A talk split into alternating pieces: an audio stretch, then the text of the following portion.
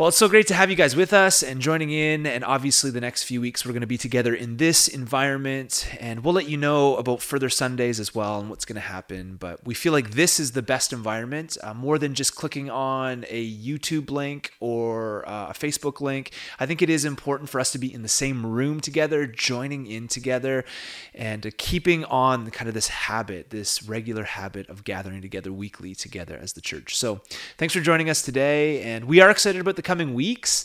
In particular, we're excited about a couple things. One is next week we are going to start the letter as a theme for us, the letter of Galatians in the New Testament. So, really excited to take this as our winter theme and all the way basically up until Easter, we'll be walking through Paul's letter to the Galatians. And I'm really excited as I've been digging into this a bit and looking forward to this kind of being our theme over us the next few months, a couple months. But next week in particular, I'm really excited because we have a guest with us. Um, we're going to have David Harvey with us. David is the lead pastor and teaching pastor at Westside King's Church in Calgary. Great guy. We've kind of connected a little bit and he is uh, not only a pastor and teacher in a church, but he also has his PhD with a focus in Galatians. And so, as we've been chatting together and, and kind of reaching out together, uh, re- me reaching out to him and us chatting a bit, he's actually going to get us going in this series and th- as we start this letter. And so, next week, he's going to give us like a 30,000 foot, like, what are we dealing with here? Who wrote it? Who's it to? Kind of laying kind of contextual background in the things that we should know as we jump into it. So please be with us next week. Join in with us. It's going to be an awesome time as he kind of shares and leads our community as we get the ball rolling. And then in a couple weeks, we'll start kind of chapter by chapter going through this letter together. But you're not going to want to miss David next week. So join in with us. The Zoom link will go out and Praxis Weekly, and we hope you can just join us. The other thing is, this week, um, we are going to release a video in the coming days, uh, at some point this week, on our winter spiritual practice. If you know, every season we practice a spiritual discipline together. And so this winter, we're going to join in before, right up all the way up until Lent. So pretty much the next 45 days or so. Going to join in the spiritual practice of Lectio Divina. Now you're like, what's with the Latin words? Um, well, Lectio Divina pretty much just means spiritual reading. And so, what we're going to be doing is engaging in Lectio Divina each and every single day for a number of days as our spiritual practice, as a way to read the scriptures and engage them kind of on a spiritual reading type level. Many of you guys engage in Bible studies and different things, and you read the scriptures for information, which is a good thing. There's actually, that's part of it. It's, Many of you are wrestling through the context, and we do this on Sundays as well. Some of you do a yearly plan that you kind of plow through, which is awesome. It's so great. But one of the traditions in the church is Lectio Divina, this kind of spiritual reading of the scriptures where you come and you reflect and you meditate on the scriptures. And so this week, we're going to send out a video that introduces that practice to our community and how to do it. And then, not tomorrow, but the following Monday, we're actually going to start this together. We'll have a reading plan uh, of, a, of a text for each day, and that will also go out on our social media accounts and different things so that you can be up to speed. And then there'll be basically a five step process that we walk through each day with those texts where we reflect and we meditate and then we rest. So, look in your either your inbox or look on our social media this week and we will get that to you just as a way to introduce this spiritual practice and then we'll begin it next monday. And hopefully you can just join us. If you're doing bible reading plans we don't we don't want you to stop that but this is a way to take um, a text each day and just reflect and respond and meditate in that sense. So looking forward to that as well and just be look on the lookout for that. But with all that said let's jump in we're obviously starting this new teaching series next week, and we have this week here. And it's been really on my heart to kind of cultivate and to continue to develop this eucharismatic type vision that we've been talking about the last few years. Now, many in our community, since we kind of relaunched in person gatherings in the summer, are new. So you're like, eucharismatic? Like, what is this freak show, freak show church? Are they all of a sudden making words up or whatever? Well, it is true. You will not find the word eucharismatic in the English dictionary. It is a word that um, we have been using kind of to describe a vision that we want to embody as a church community, specifically in our gatherings. The word was actually created by a guy named Andrew Wilson. He's a Brit Um, great guy, wrote a book kind of outlining what a church could look like that's not only rooted in the great tradition of the church, but as well rooted um, in spiritual practice and uh, the work of the Holy Spirit, kind of a charismatic bent. And we'll talk about that in a minute. But um, it's basically the eucharismatic is a word that's mashed together that he created the, uh, using two words. One is Eucharist or Thanksgiving as you know it. We know this as the Lord's table, kind of the Lord's Supper in our practice, and charismatic, uh, which uh, means grace or gift. And for us, we'll talk about this more again uh, in a minute, uh, is more speaking of being open to the Holy Spirit.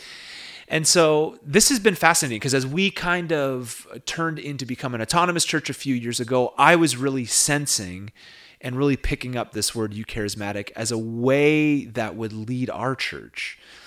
And now here we are a couple years later, and I just don't want to talk about the pandemic for pandemic's sake. I think some of us are tired of that. But here we are two years later and we've gone through a lot of disorientation, I think the eucharismatic vision for the church is more applicable and more necessary than it's ever been than today.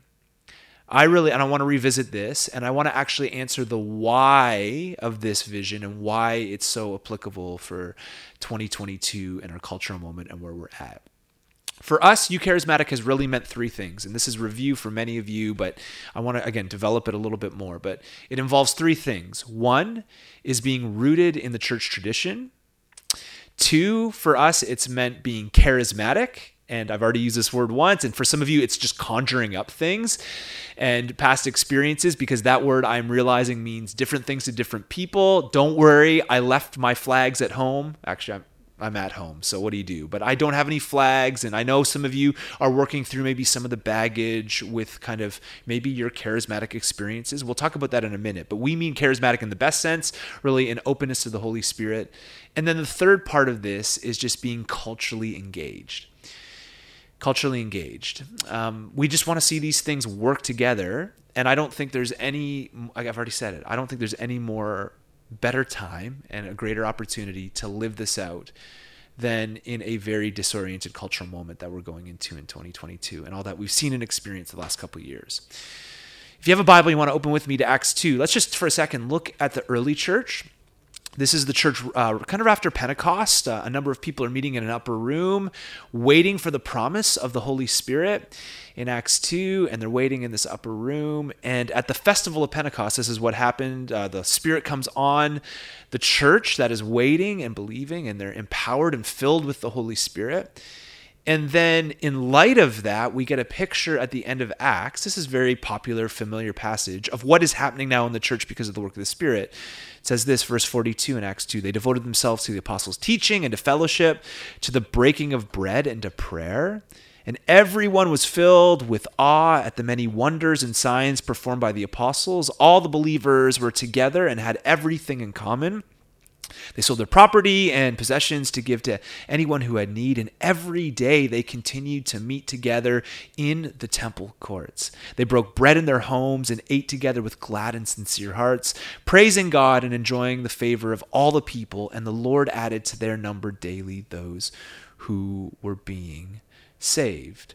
And so, this beautiful picture of what God is doing within these early Jesus followers and in these early communities just to see their practices and their way of life together as uh, the Spirit is kind of moving and working within them.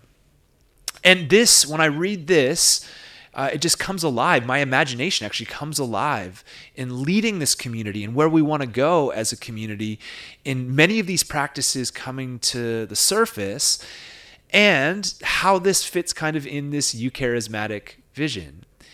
Um, I really believe, again, there's no greater time than to look at this than now. And what I want to do is I just want to talk about these kind of three moving pieces in our eucharismatic vision. And I want to tell you why I think they're more important than ever. Why these particular things, this these emphasis in our in our community are more important than ever. So let's talk about this. Let's talk about the first one, just being rooted in the church tradition. Okay, so this is very big for us because one of the things that I noticed is it's very easy, and especially as we were kind of rebranding and relaunching as Praxis Church, it's very easy to just think we got here on our own. You know, like sometimes it's just very easy in church planting, and I hear this a lot. A church gets on the scene and they've got a new way of doing things, and it's really cool and really great. There's nothing wrong with that. And we tend to forget where we've come from. And so, one of the big things for us in kind of launching as Praxis a few years ago was that we would just be rooted in a greater tradition. That there's actually two millennia of church history, two, two, two millennia, think about it, 2,000 years of church history and church mothers and fathers that have left us a particular way in which we follow Jesus. And we have the Reformation. We have all these, these um, signposts throughout history that get us to where we're at today. And one of the things we've been saying is we just want to be a very rooted community. And this involves a few particular things. One, for us, it's involved being dialed in and attentive and aware to the church calendar. Cam's actually going to throw it up here. You can throw it up, man, if you want. Um, many of you may not even know. You probably know if you've been a part of if you've been a part of our community for a while. But a lot of people don't know that there's actually a Christian church calendar that many many people follow, and it has the different seasons with Advent beginning, uh, be, being kind of the beginning of the church calendar, and into Christmas, and Christmas is 12 days, and then into this season of Epiphany that we're in right now, towards Lent and the preparation for Easter, and then obviously Easter is actually six weeks. It's six weeks long into Pentecost, and then you'll see there that the rest is ordinary time. And we've just really discovered that being cognizant and aware of the church calendar is an important piece of our story. Uh, so much so, if you're newer, a couple years ago, we actually took the the the scriptures from the Revised Common Lectionary and followed the church calendar for an entire year for our teaching and went through each season from Advent to Christmas to Epiphany to Lent to Easter to Eastertide and so on. We went through it. You can go back and listen to all those if you're if you're newer.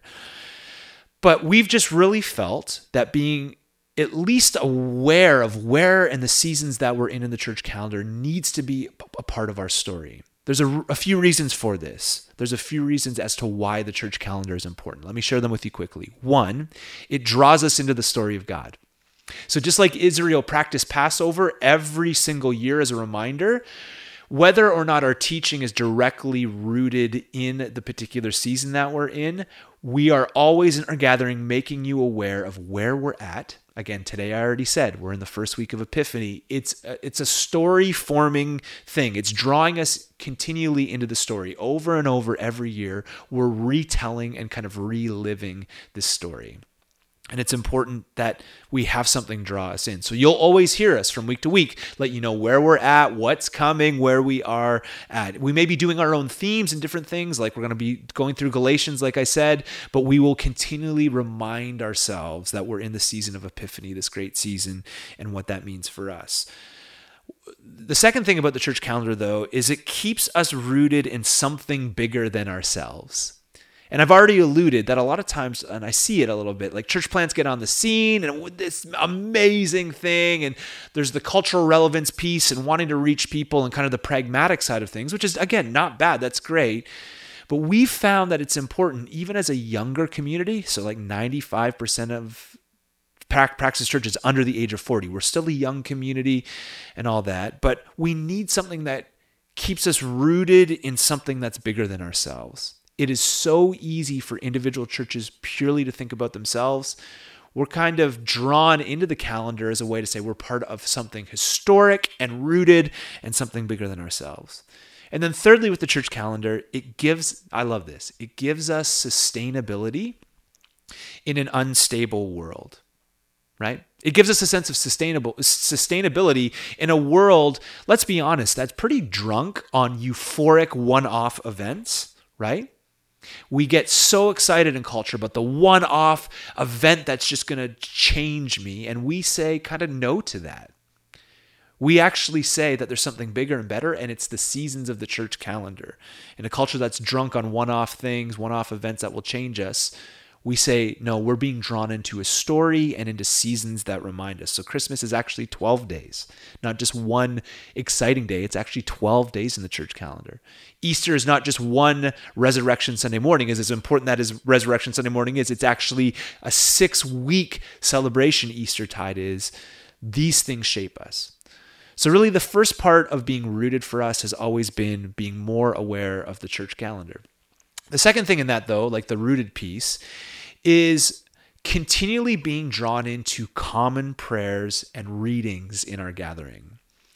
I don't know if you noticed this. I think I've said this I've said this before many times, but in that Acts 2 verse that we opened up with, that passage, it says they devoted themselves to prayer. That's what it says in our English translations, but probably the, a lot of people would say the better translation is that they devoted themselves to the prayers.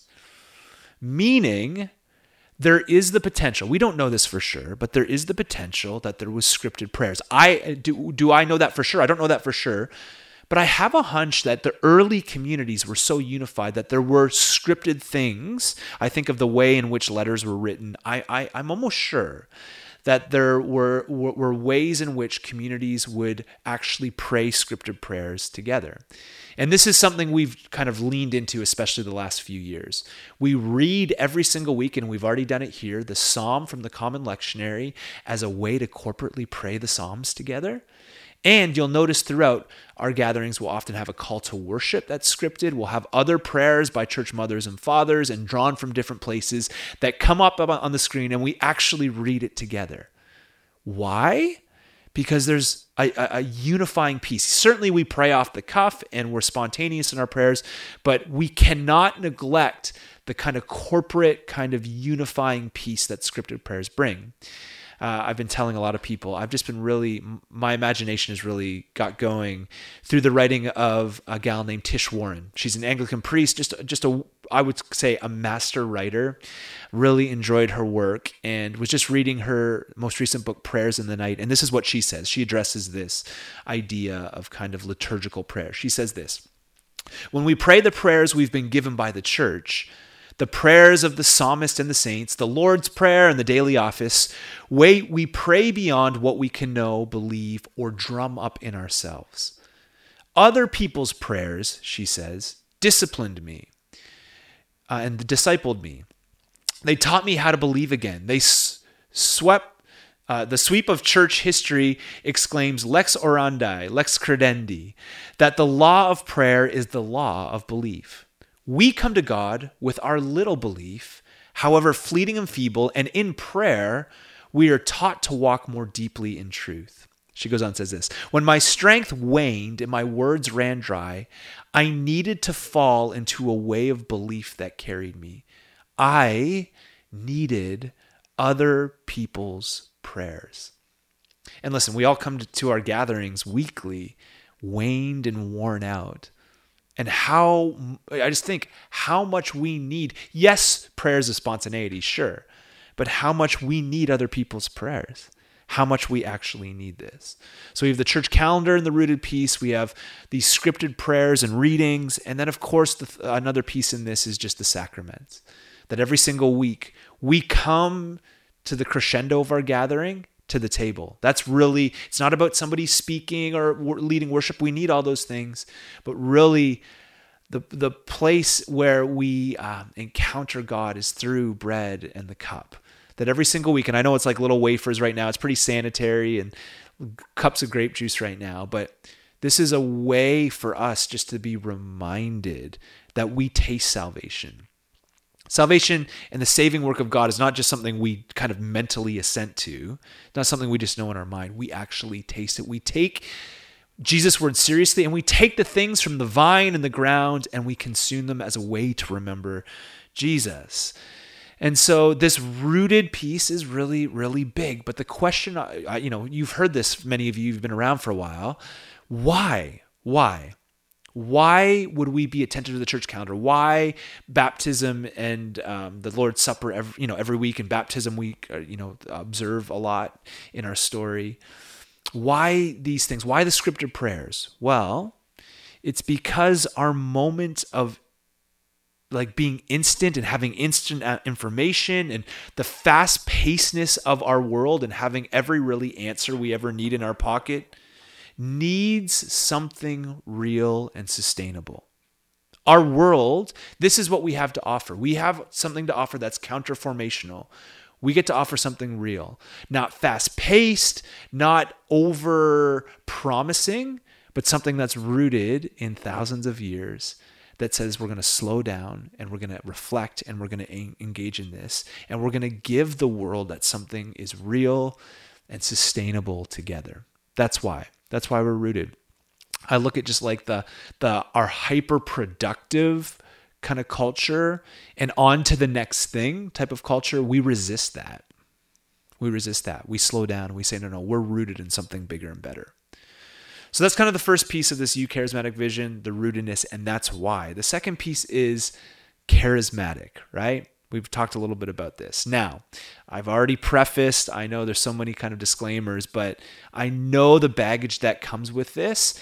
And I know that some of us have grown up environments where it has all been all, when we talk about an openness to God's Spirit, it has been all about the sideshow. And I get it. There's difficulty there for some of you to even use this word. And I'm empathetic in that space because I know I've seen this, right? I've experienced this myself. But I'll just say this you know, we're very shaped by the Enlightenment, the Reformation, and the Enlightenment a few hundred years ago.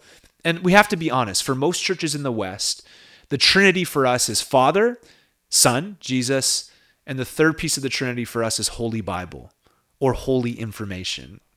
We just get obsessed with information, and this has led, even through like 20th century theologians and scholars, textual criticism, all this, just to be really obsessed with information and knowing our Bibles. And I'm, brothers and sisters, I'm not against that. I've put lots of time and money and energy into coming around a contextual understanding of the scriptures. And I love that. And that's really, it, that forms and shapes our teaching. There's no doubt about that.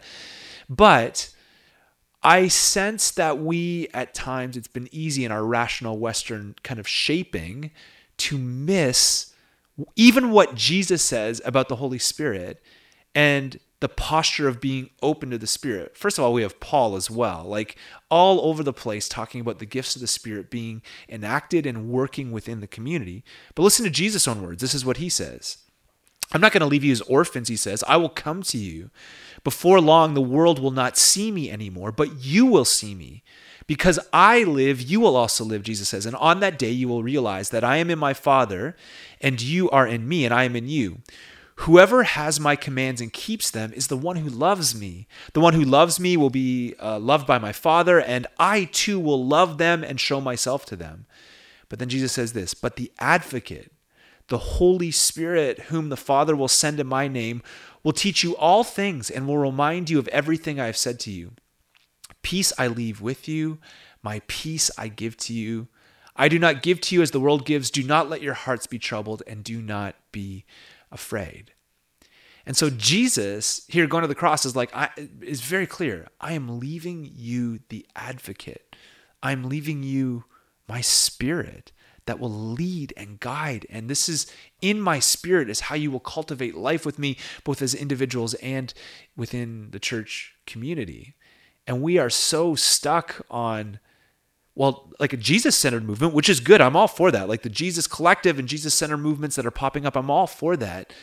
But what about a Holy Spirit centered type of movement? Because Jesus himself said, I am not going to be here in your physical space in, in flesh and blood much longer. I'm leaving you with my with my spirit.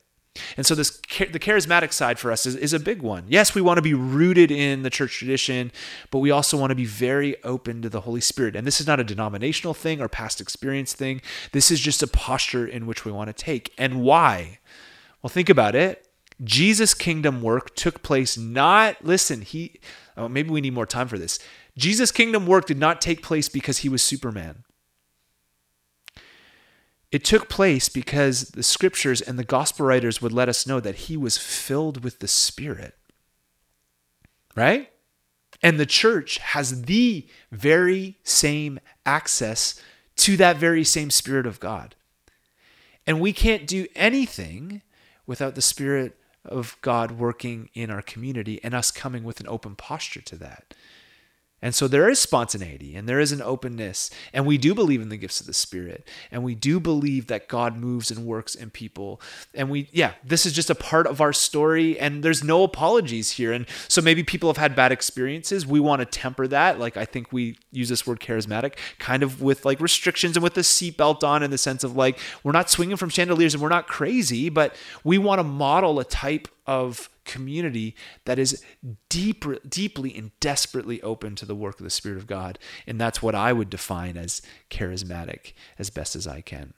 So you're rooted, that's the one piece. The second piece is kind of the charismatic piece. And then the third piece, I, I don't like the word contemporary by any means. And obviously, we um, we got to maybe push back against pragmatism a bit, but I do think this third piece is important, and it's simply being culturally engaged.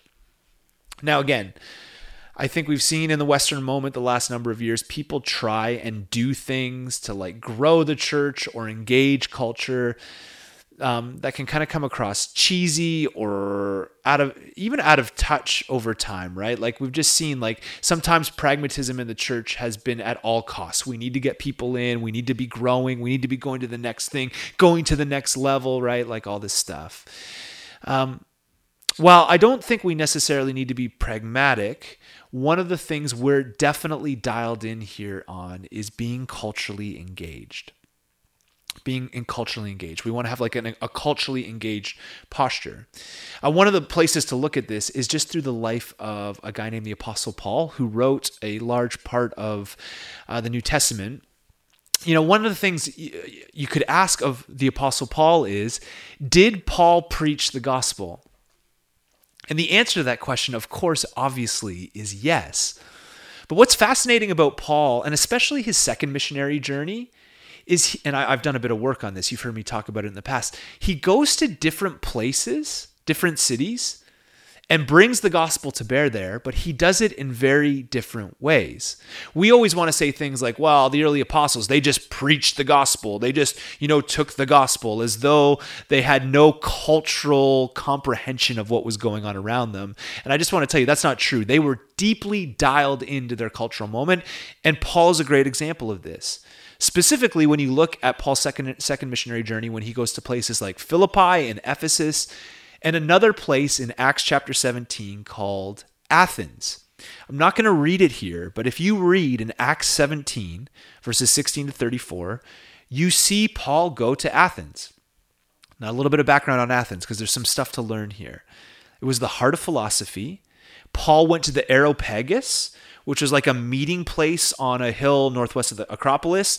And there, you, if you know the city of Athens, the Athenians were all about sophistication and intellect. It was all brothers and sisters about Greek philosophy. This is what this this is what ran the, the city. Philosophy, Greek rhetoric, kind of engaging in intellect in that way. And so when you read in Acts 17, what does Paul do?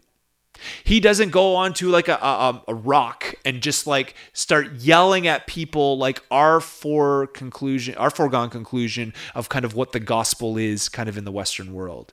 You know, where it's it's all kind of just like information. It's kind of it's all kind of one particular direction. He actually he does he doesn't do that. He doesn't even actually here in the text. He doesn't even uh, call people necessarily at this point to repent from their sins. And I'm not saying we shouldn't do that. I'm just saying it's fascinating that Paul goes in, he philosophizes, and what does he do? He speaks their language, but in light of God's work in the world. He actually speaks their language in light of God's work. Um, one thing I love about the Apostle Paul is some people would call him a third cultured kid. So he was a Hebrew, right? Knew, he grew up Jewish in the Sanhedrin, like the highest level of education. He also, though, spoke, uh, spoke Koine Greek, like the street language of the day. So he had all of these things kind of going for him. He was Hebrew, he understood that world, he spoke Koine Greek, and it just helped shape him. And he was a Roman citizen, which was massive, that kind of third part in his life where he was given certain opportunities because of that status. Crazy to think here he goes he speaks the language of the Athenians. One scholar says, rooted in Old Testament ideas, Paul appealed to the Greek philosophers by interacting with their thought, even quoting their own writers in a well informed, respectful way. Its main subject, Paul's was, was the error of their idolatry. Going and talking about their the idol the kind of the idolat idolatrous kind of posture that they're coming from. So when you read it, this is what you'll notice. This is what Paul does. He starts with creation. He doesn't even say the name Jesus which is for another time and place and space, another teaching series, right? Or a sermon or whatever. And this is what he does. He goes in and he actually quotes their own poets. Now, for many of us that grew up in the church in the 80s and 90s, there was this kind of song we sang, and there was a line in it that went, In him we live and move and have our being. And everybody just sang it, In him we live and move and have our being. You know what's fascinating about that?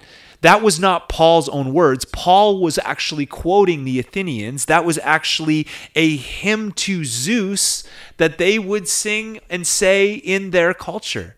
In in him we in Zeus we live and move and have our being. Paul comes in and says, "No, no, no. In Yahweh, the God of the Bible that we know, in him we live and move and have our being." You picking it up? You feeling it? Paul actually takes their own things, their own language, their own ideas, and kind of puts it through the funnel of the kingdom of God and who God is, right? In Him we live and move and have our being. Oh, in Him we live and move and have our being. I just think it's so funny. I'm not sure the, the church I grew up in the 90s, they knew they were actually originally uh, taking a hymn that was sung to Zeus and they're singing in church, and obviously now we kind of reclaim it as Christians. It's amazing. Then Paul goes even farther and says, For we are his offspring. This as well was a poem to another Greek god by the Stoic poet Aratus. We are his offspring. And Paul takes it and says, No, no, no. In light of what God is doing in the world, we are his offspring. Okay, so you picking up what I'm putting down? The cultural awareness of Paul. Paul didn't have to be pragmatic as much as he was in culturally engaged. And so, what does the Holy Spirit do in Athens? The Holy Spirit actually empowers Paul to meet the people where they were, but with a better story. The Athenians said, We have our poets. And Paul says, Yo, like we have a better story. The narrative in uh, Athens was we worship anything and everything. There was even an altar there with uh, uh, that was kind of to an unknown god because they worshiped the pantheon. And the counter narrative that Paul brought is that Jesus is the source of everything. In him we live and move and have our being.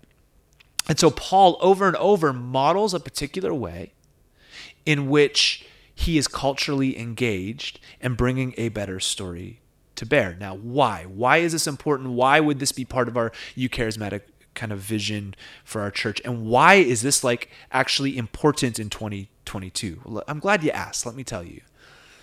Because every generation needs a church that meets them where they're at.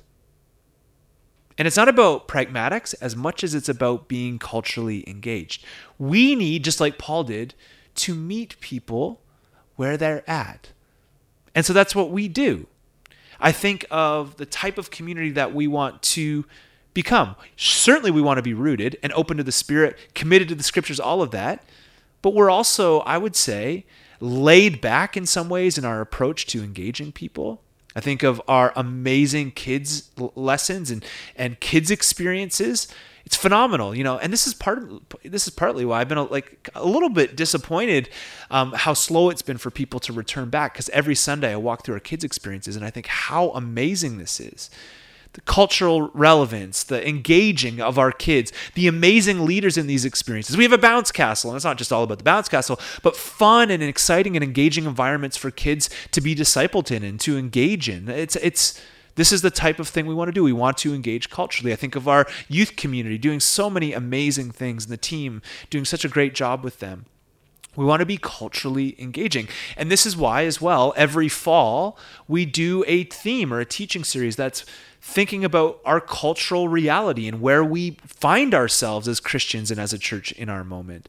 A few years back, we did a series called From Redemption to Recycling, looking at all sorts of things, including sexuality and money and power and creation care and cre- creationism. And I just think of all the different things that, that we looked at politics, important, engaging things that we're trying to engage with to invite people into a discussion with us. A couple years ago, a couple falls ago, we did a series called Dear Wormwood, where we took C.S. Lewis' book, um, The Screwtape Letters, and we just kind of applied it to our moment and our cultural moment and what it meant and what the scriptures talk about as far as the, just connecting all together for where we were a couple years ago. Then this fall, we did a series called Is It Worth It? Looking at whether or not, after being kind of home for a couple years of you know whether or not the church is actually worth it in our moment these are the types of things when we think about cultural engagement we want to engage in and why because every generation needs a church that meets them where they're at, that can remain orthodox in a sense to those that have gone before us and rooted in the great tradition, but also can be who we are, right? Can also be uh, posture ourselves in a way that is engaging the people and our world around us, not afraid of the world, but actually engaging it.